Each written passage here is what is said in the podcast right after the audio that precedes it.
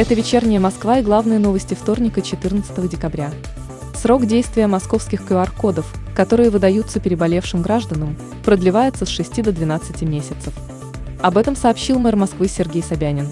Это решение принято в соответствии с изменениями сроков действия цифровых электронных сертификатов на федеральном уровне.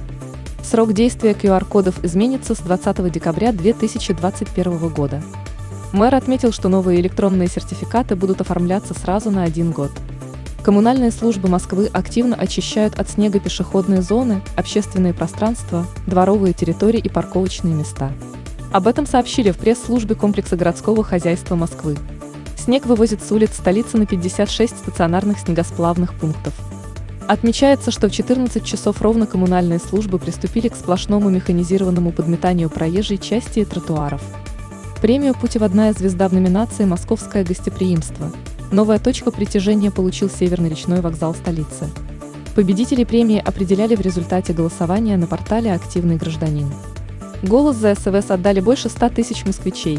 Соответствующая информация опубликована в новостном агрегаторе СМИ-2. Во время барической седловины в столице возможно увеличение случаев инфарктов и инсультов. Об этом в беседе с «Вечерней Москвой» сказала врач-иммунолог Надежда Логина. На смену холодам в города пришла теплая погода, которая образовала барическую седловину. Так называется область, которая возникает между двумя циклонами и двумя антициклонами, расположенными в шахматном порядке. По словам Логиной, при резком потеплении недомогания могут почувствовать люди с заболеваниями сердца и вегетососудистой дистонией. Один инфицированный штаммом коронавируса омикрон способен заразить трех здоровых человек. Об этом сообщила вице-премьер Татьяна Голикова своем утверждении она сослалась на исследования экспертов.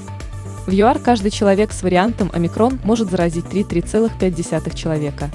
Она также отметила, что ситуация с дельта-версией инфекции обстоит гораздо лучше. Здесь показатель равняется всего 0,8.